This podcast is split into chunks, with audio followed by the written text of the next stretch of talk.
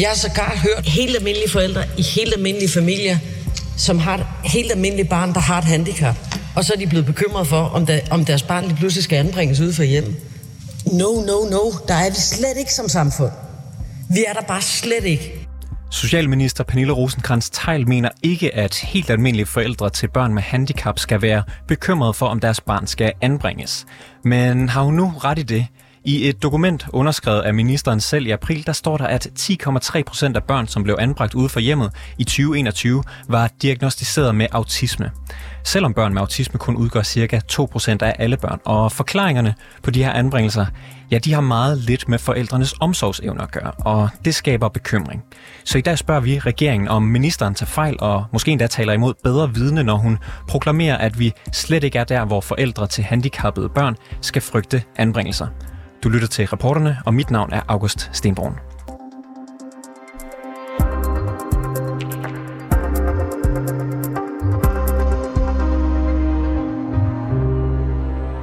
Brian Andersen, du er formand for Autismeforeningen. Velkommen til. Jo, tak.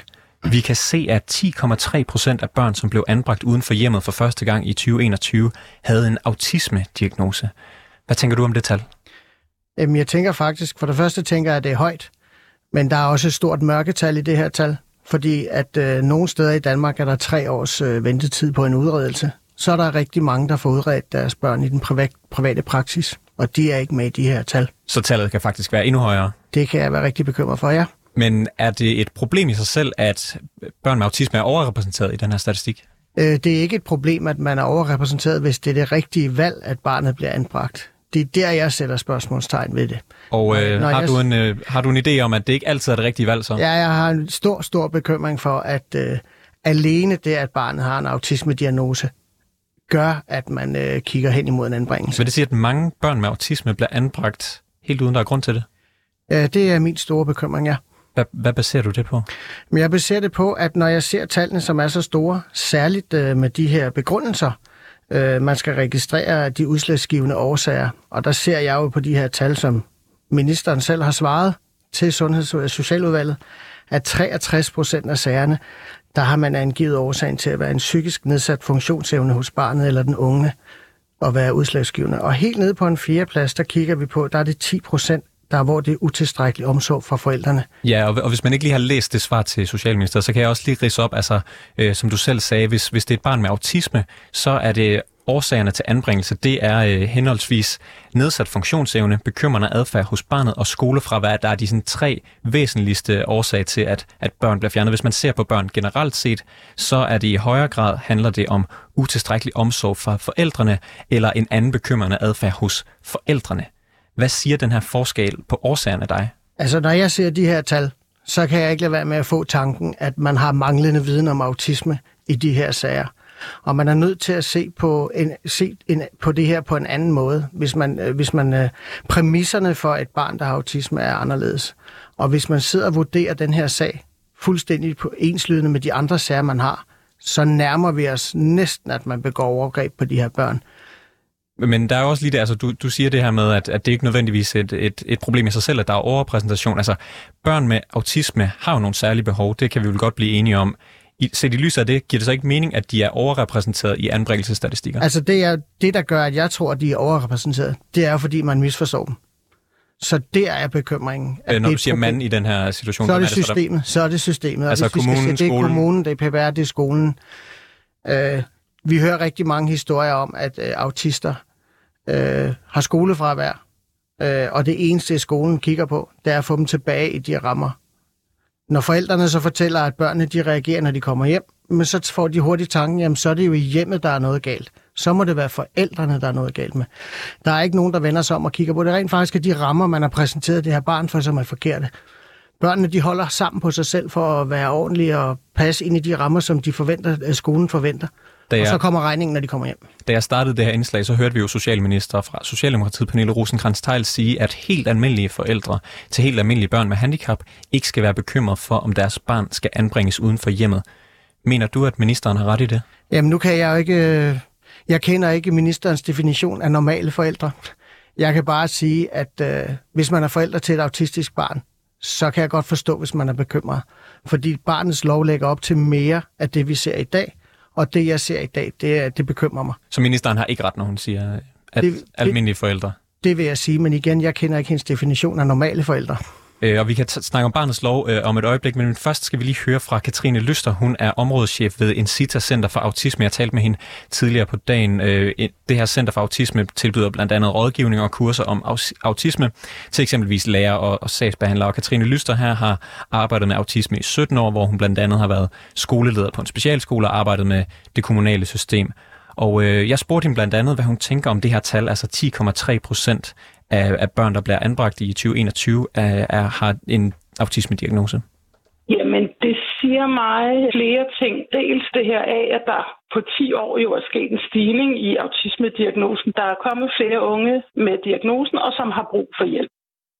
Så siger det også noget om, øh, i hvert fald ud fra min erfaring, at flere børn og unge får hjælp så sent, så der sker også en stor forværing og i nogle tilfælde stor skade på barnet, som gør, at barnet får brug for markant mere støtte, end hvis man har hjulpet barnet og familien tidligere. Og, og hvem er det, der, der ikke giver den hjælp? Jamen det er, altså man kan sige sådan en grovtræk, er det jo det, vi vil betegne som systemet, men det er jo mange instanser. Altså det kan være skoletilbuddet, barnet går i, det kan være dagtilbud, det kan være familiens sagsbehandler, som, som heller ikke er inde og yde øh, støtte i tide. Og øh, det her tal, det skal jo ses i, i det relief, at øh, hvad kan man sige, børn med autisme udgør cirka 2% af den samlede børnepopulation. Det betyder, at hvis man er, har et barn med autisme, så er der fem gange så stor risiko for, at barnet ender med at blive anbragt.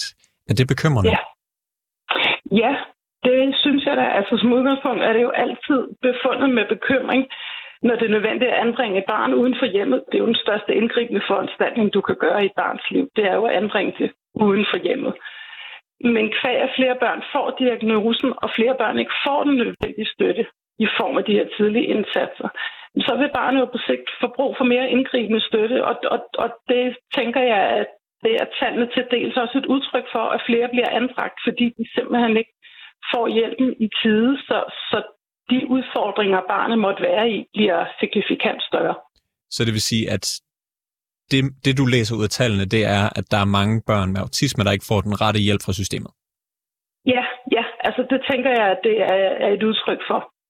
Vi og min erfaring øh, inden for autismeområdet med børn, der både har været anbragte og som er gået i specialiseret skoletilbud, ja. Det er jo også sådan, at når et, når et barn bliver anbragt uden for hjemmet, så skal kommunen notere en eller måske flere udslagsgivende årsager. Og hvis vi ser på årsagerne til, at børn med autisme bliver anbragt, så er de tre største forklaringer nedsat funktionsevne hos barnet, bekymrende adfærd hos barnet, det kan fx være udadreagerende adfærd, og så ja. skolefravær. Ser vi til gengæld på anbragte børn helt generelt, så er forklaringerne noget anderledes. Altså her handler det om utilstrækkelig omsorg fra forældrene eller en anden bekymrende adfærd hos forældrene. Det er to af de tre mest øh, hyppige årsager. Hvad tænker du, når du hører den forskel på årsagerne? Jamen, jeg tænker, at det er et udtryk for, at vi mangler nok viden og indsigt i, hvad er autisme? Hvordan viser det sig? Så tænker jeg, at det er særligt bekymrende det her med, at, at, øh, at selve det omkring skole ligger nummer tre i forhold til børn med autisme. Fordi i udgangspunktet, så er skole jo en læringskontekst og et læringsmiljø, som, hvor det at være i hjemmet, altså det er jo et omsorgs- og familieperspektiv, så der er noget i det her med, at udfordringer i en skolekontekst bliver til en anbringelse af barnet. Altså det, det tænker jeg er, er noget, vi skal være optaget af som samfund. Er det naturligt, at børn med autisme har højt skolefravær for eksempel og udvikler bekymrende adfærd, som er to af de tre mest hyppige grunde til, at barnet bliver øh, anbragt, hvis de er i det forkerte skoletilbud?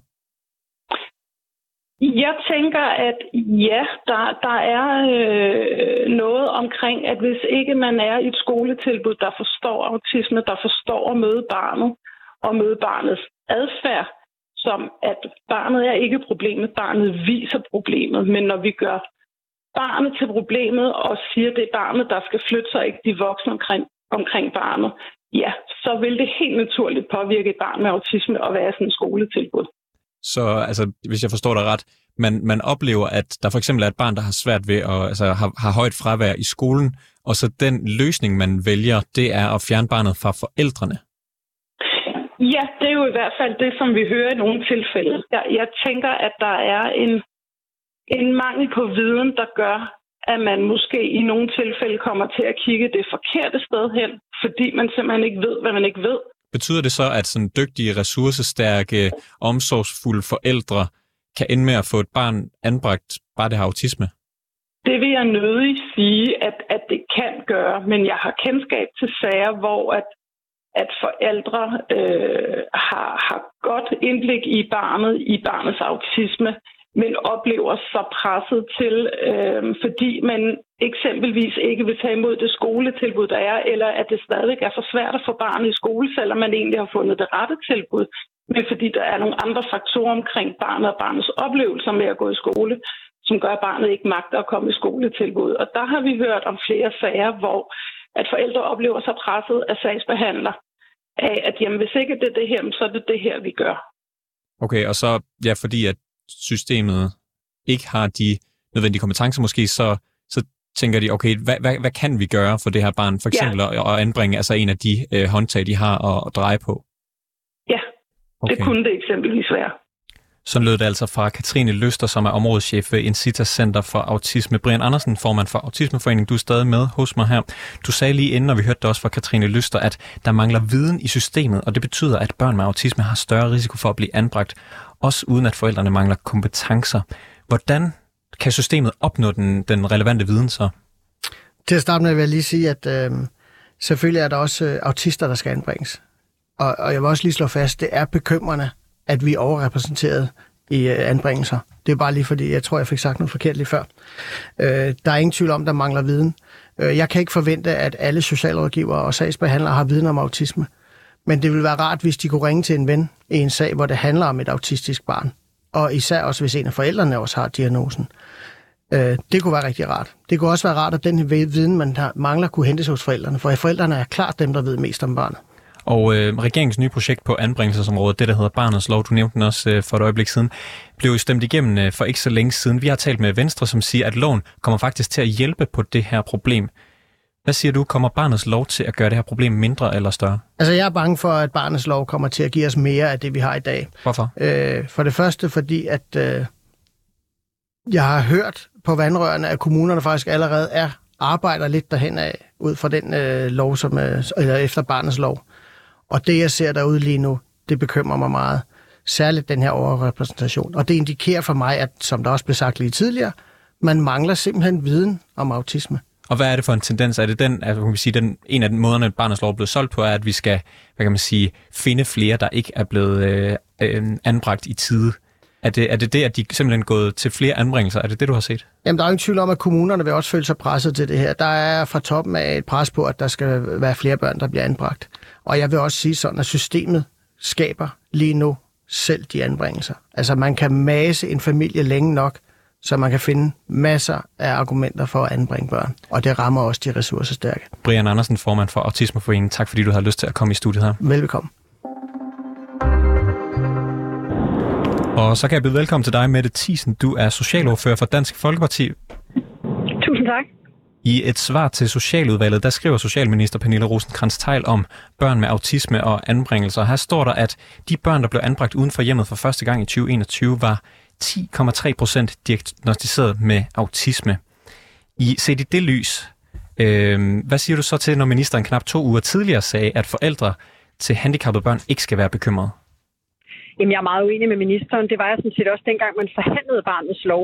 Øh, fordi at, øh, at vi kan se, at der er en overrepræsentation af hvad skal man sige, familier og børn med, med handicaps. Når man så ser på barnets lov helt konkret, jamen så øh, synes jeg også, man skal være bekymret. For at være helt ærlig, vil jeg gerne have hele den del skilt ud fra loven. Jeg synes ikke, at, øh, at familier med, med, med børn med handicaps skal være en del af, af barnets lov. Øh, men det er jo det er jo så blevet. Men jeg kan godt forstå, at man sidder bekymret, når man ser øh, de her tal, og når man ved, som Brian også fuldstændig rigtigt siger, formand for Autismeforeningen, altså at der mangler simpelthen viden i systemet. Når man så med barnets lov eksempelvis går ind faktisk og har et ønske om flere anbringelser, øh, og at øh, man også øh, skriver, at anbringelser også skal være en del af en forebyggende indsats, øh, og at man skal undersøge søskendebørn osv., så, så kan jeg altså også godt forstå, at der sidder nogle familier og er meget, meget bekymrede, øh, og måske endda så bekymrede, at de ikke engang øh, rækker hånden ud for at få hjælp øh, fra systemet. I, I ministerens svar til Socialudvalget, hvor du sidder der øh, om, om børn med autisme, der står det sort på hvidt, at de tre største anbringelsesårsager, de handler ikke om forældrene, det handler om nedsat funktionsevne, det handler om øh, skolefravær og, øh, og hvad kan man sige, reaktioner fra, fra barnet. Indikerer det ifølge dig, at, at ministeren tager fejl her? Ja, det synes jeg sådan set, fordi eksempelvis, hvis du tager et punkt nummer to, altså skoleværing, øh, det her med ikke at komme i skole, jamen det er jo noget, man oftest ser hos øh, børn, der har en eller anden form for diagnose. Øh, det kender jeg også selv. Jeg er selv skolelærer uddannet og arbejdet i 10 år i den danske folkeskole. Altså det er jo børn, som har nogle helt særlige udfordringer. Øh, så ja, jeg synes bestemt, det her det taler ind i, at, øh, at der er nogle problematikker. Og, og så synes jeg, det er bekymrende, at når man så vedtager en lov, vi i Dansk Folkeparti, vi gik jo nemlig ud af aftalen og stemte imod også loven, fordi vi netop var bekymrede for blandt andet også det her område, øh, så synes jeg, at det er ret bekymrende når man så fra flertallets side vedtager en lov, hvor man netop går efter flere anbringelser. Så, så jeg mener ikke, at ministeren kan berolige øh, forældrene til, til børn med, med, med udfordringer med handicaps tværtimod. Du, du kalder det her bekymrende. Beviser de her oplysninger, at børn med autisme de bliver uretmæssigt anbragt?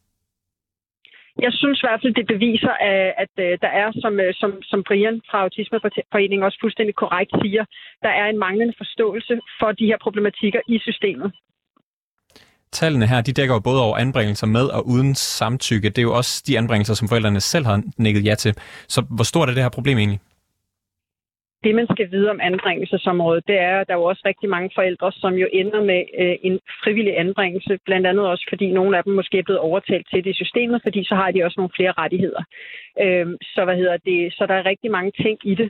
Øh, jeg synes, det er bekymrende tal. Jeg synes, det var bekymrende tal allerede øh, tidligere. Altså det her med, at jeg i hvert fald også blev kontaktet af rigtig, rigtig mange familier med børn med handicaps, som, øh, som var bekymrede for det her. Og når vi så hører fagpersoner, der også udtaler nemlig det her med, at man i systemet slet ikke er gearet til det her, jamen så synes jeg, det er bekymrende, at man vedtager en lov, som, hvor man går benhårdt efter at få flere anbringelser.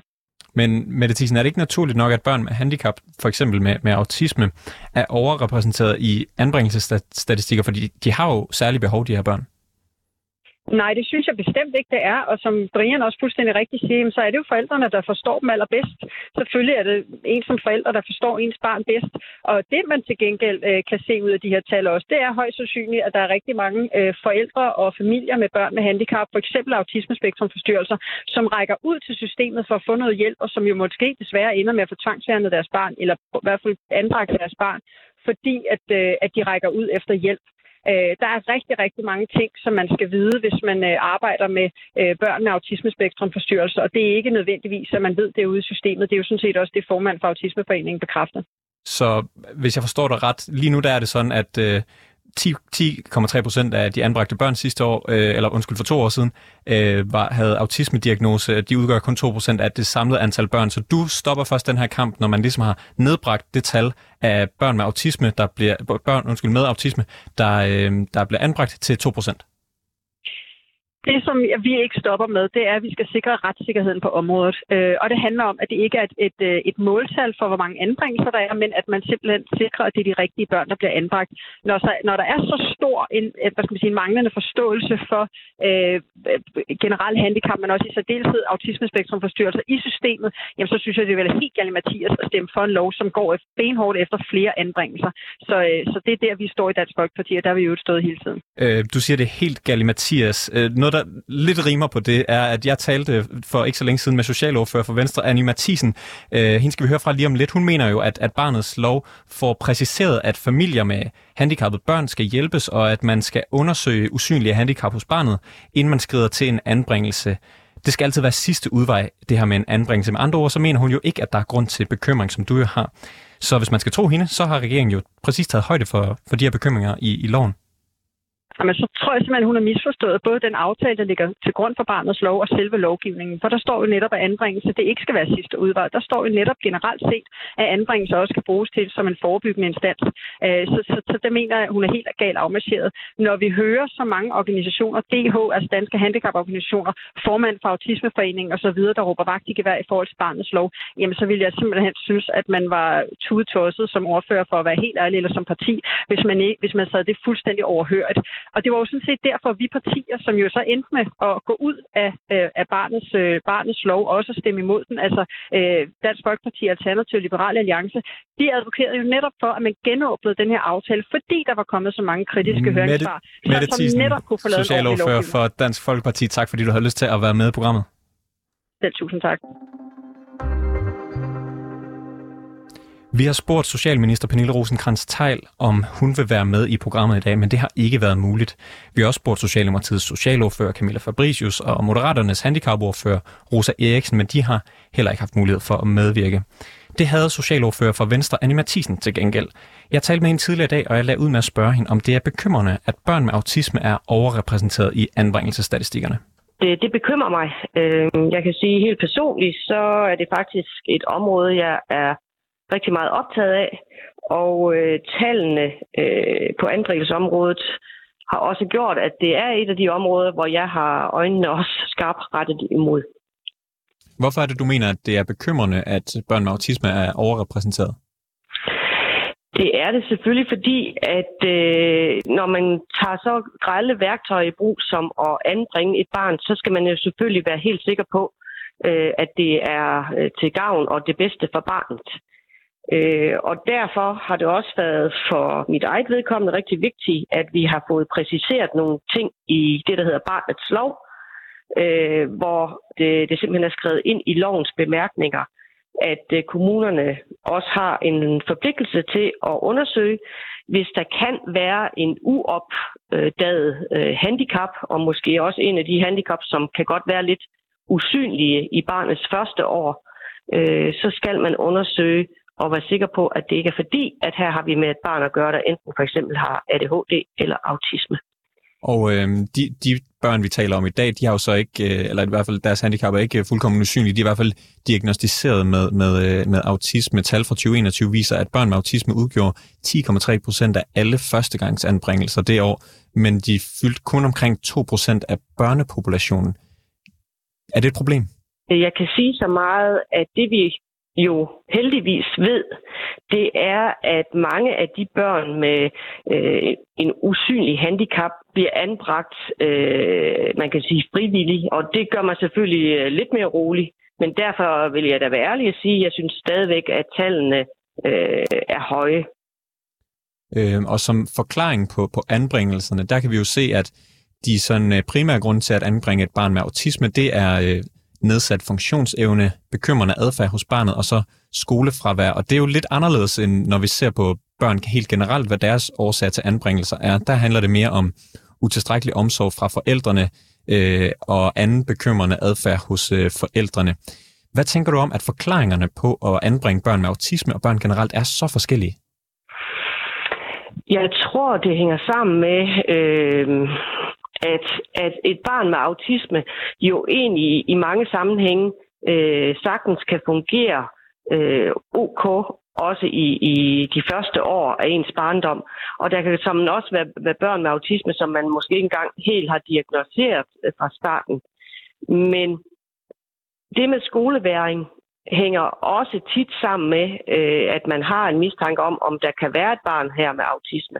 Og derfor tror jeg egentlig, at skoleværingen er nogle gange der, man får øje på, at her er der måske et barn, som har nogle udfordringer øh, øh på, på andre måder end måske normale børn. Og det er næsten nogle gange at det, der så gør, at man øh, begynder at undersøge, er der her tale om et barn med en diagnose. Jeg, jeg tænker også på, at altså, vi kan jo ligesom se, at det, det er jo vidt forskellige øh, sådan væsentlige øh, grunde til, at man, man bliver anbragt. Altså, så, så, som jeg læser, så er det jo, øh, når, når det handler om børn med, med autisme, så er det, hvad kan man sige, et problem, der, der er hos, hos barnet, der gør, at barnet skal fjernes fra forældrene. Hvorimod børn generelt, der handler det om et problem fra forældrene. Betyder det, at man, når man ser på et barn med en diagnose, for, som for eksempel for autisme, slet ikke, eller i hvert fald ikke i lige så høj grad, kigger på forældrenes kompetencer? Jo, det er jeg nødt til at holde fast i, øh, at det er jo også på den måde, det er faktisk også præciseret øh, nu i barnets lov, som jo øh, som ikke er trådt i kraft endnu, men som er vedtaget, der er det faktisk præciseret, at man jo på alle mulige måder øh, skal hjælpe øh, både forældre og, og børn. Og det er først i sidste øh, øje med, at man skal tage det øh, værktøj i brug, der hedder anbringelse. Vi har, vi har talt med, med Center for Autisme. De finder de her tal altså om overrepræsentation blandt øh, børn med autisme opsigtsvækkende, fordi øh, skolefravær og bekymrende adfærd, det kan ligesom være direkte konsekvenser af, at barnet ikke går på den rigtige skole. Altså det er ikke nødvendigvis noget med, med forældrene at gøre. Synes du, det er en god idé at anbringe et autistisk barn ude for hjemmet, hvis problemet er, at det er et forkert skoletilbud, for eksempel? Ja, helt klar. Altså, man skal ikke anbringe et barn, hvis det ikke er forældrene, der er noget galt med. Øh, jeg må gå ud fra, det er i hvert fald det, retningslinjerne er, at man, man anbringer et barn, fordi at forældrene, rent sagt, ikke kan håndtere, eller ikke er gode nok øh, til at, at håndtere sit barn. Det er jo ikke fordi, at barnet øh, har en handicap, at man vælger at anbringe det. Og det er jeg nødt til at holde fast i, at øh, det er i hvert fald det, der er meningen med i det hele taget at gribe til de værktøjer. Men på trods af det, fordi... så viser tallene jo, at de top tre anbringelsesårsager for børn med autisme, det er nedsat funktionsevne, bekymrende adfærd hos barnet og skolefravær. Der står jo ikke noget om forældrene. Nej, det er rigtigt, når du læser det op der, men jeg er også nødt til at sige, at kommunerne har jo et ansvar, og det er der tydeliggjort også i barnets lov, at øh, inden man går til en anbringelse, så har man en forpligtelse til også at undersøge øh, alle de andre ting, så vi kan jo håbe, den præcisering, det så også kan hjælpe de her børn med enten ADHD eller autisme. Så, så, så det, der kommer med, med barnets lov, mener I kommer til at hjælpe de her børn, øh, som, som, altså, som du, du anerkender, at der er et problem nu, altså at, at, øh, at der bliver ikke kigget nok på forældrenes kompetencer? Eller hvordan skal jeg forstå det? Nej, jeg vil sige på den måde, at det er et område, som jeg har fokus på, men hvor jeg vil også være ærlig at sige, at jeg har haft brug for at sikre, at der blev skabt en præcisering i barnets lov, og det er skrevet ind også i lovens bemærkninger. Men det, sagde, du, sagde du lige før, at, at du, du gik ud fra, at man også havde kigget på forældrenes øh, kompetencer, når man, når man endte med at anbringe et barn? Jeg vil sige, det skal man. Det skal man. Og længere er den. Gør man det? Længere er det ikke. Jamen, det er jo så det, jeg ikke, øh, det kan jeg ikke sige noget om. Altså, det er bare, så er det i hvert fald kommuner, der ikke overholder reglerne, kan jeg sige, hvis man ikke gør det. Okay, Autismeforeningen, som vi jo også har talt med, de, de fortæller, at deres medlemmer oplever at kæmpe i årvis for at få den rigtige støtte til deres børn i skolerne.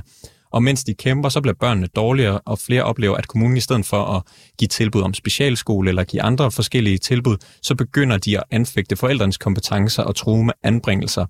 Understøtter den fortælling ikke, den her, og, og den her opgørelse ikke, at forældrenes øh, oplevelse af, at anbringelser bliver brugt i stedet for at hjælpe de her børn ude i skolesystemet? Altså, det vil jeg ikke svare ja til, fordi øh, jeg må være ærlig at sige, øh, jeg tror på, at selvfølgelig overholder kommunerne lovene og reglerne, og nu hvor vi nu har vedtaget barnets lov, hvor vi har fået netop præciseret de her områder, så øh, vil jeg holde ekstra godt øje med, at selvfølgelig læser kommunerne også ind i de her regler, og dermed egentlig overholder lovgivningen. I forbindelse med tilblivelsen af barnets lov, der har Socialminister Pernille rosenkrantz teil fra Socialdemokratiet jo udtalt, at helt almindelige forældre med helt almindelige børn med handicap, de skal ikke være bekymrede for, om deres børn vil blive anbragt. Har hun ret i det? Ja, og jeg vil sige det samme igen. Forældre med handicappede børn skal ikke være bange for, at deres barn bliver anbragt. Og Pernille rosenkrantz hun siger jo det her med, at almindelige øh, børn med, med, eller undskyld, almindelige forældre til almindelige børn med handicap bør ikke være bekymret. Men så ser vi jo så også, at autistiske børn er strengt over, eller i hvert fald meget overrepræsenteret, og årsagerne til anbringelser, det handler ikke om forældrene. Betyder det, at hun stadigvæk har ret i det? Jeg er nødt til stadigvæk at, at sige, at øh, kommunerne skal overholde loven. Og længere er den jo ikke. Og det gør de ikke nu? Det ved jeg ikke. Det er det, du påstår.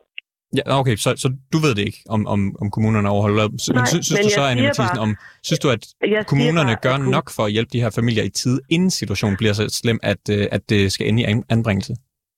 Det er så en anden sag. Jeg, jeg går gerne med på den linje, der hedder, er der ting, vi kan gøre og hjælpe med tidligere? Og der tror jeg jo, at der helt klart kan være kommuner, som bør gøre endnu mere, end de allerede gør. Øh, når det er sagt, så er det noget af det, som jeg rigtig gerne vil være med til også at bringe ind på bordet hos ministeren. Fordi hvis det er et spørgsmål om, at man simpelthen ikke er dygtig nok til egentlig at hjælpe måske hele familien væsentligt tidligere i et barns liv, øh, så er det jo der, vi også skal kigge ind. Anne Mathisen, der, der er faktisk en ting, der undrer mig i forbindelse med den her øh, historie, vi har kigget på. Altså, er det egentlig logisk, altså giver det mening, at børn med autisme er overrepræsenteret i den her statistik? Altså jeg vil sige, at man skal jo altid tage udgangspunkt i forældrene. Og, og jeg tør selvfølgelig ikke at sige, at man har faktisk ikke, øh, som jeg øh, er bekendt med, så har man ikke nationale data på det her område. Og det var jo noget af det, jeg tænkte, der kunne være rart at have i den her diskussion.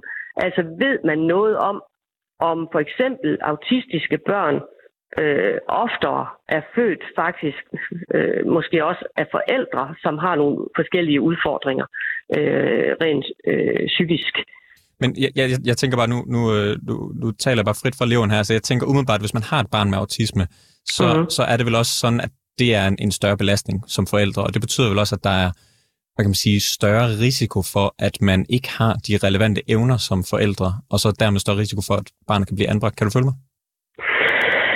Det kan jeg godt følge dig i, men jo mere vigtigt er det jo også, når jeg siger, at man skal være opmærksom på, øh, hvis man har nogle mistanker om, at her kan være øh, en familie, der har brug for ekstra hjælp, fordi det har måske fået et barn med handicap, at jo mere vigtigt er det så også, at man sætter tidligere ind, så det ikke ender ud i en anbringelse. Så de har brug for bedre hjælp, og man skal altid huske at kigge på forældrene. Men så ser vi jo så også, at ja, jeg vender bare tilbage til det igen. Top 3 anbringelsesårsager for børn med autisme, det er nedsat funktionsevne, det er bekymrende adfærd hos barnet, og så er det skolefravær. Det lyder ikke til at have noget med forældrene at gøre. Nej. Men jeg er jo nødt til at sige, at i forhold til anbringelse, så skal det på grund af forældrene, at man vælger at fjerne barnet. Og, og når vi så ser, at det, det, der, det, det ligesom kommer frem tallene for, for anbringelser, at, at der står ikke noget om forældrene, viser det så, at der er et problem i systemet? Jeg er nødt til at fastholde, at det skal det være. Og, og hvis der er nogle steder, hvor der er steder, vi skal have kigget mere efter, så er det jo det, vi gør. Og jeg, jeg er personligt optaget af, at man på en eller anden måde ikke anbringer et autistisk barn, fordi det har en diagnose. Det skal kun kan anbringes, fordi at der er et problem i forhold til forældrene. Sådan lød det altså fra socialordfører for Venstre, Annie Mathisen. Det var alt for reporterne i denne omgang. Bag udsendelsen var Clara Edgar. Simon Renberg er redaktør, og mit navn det er August Stenbrun.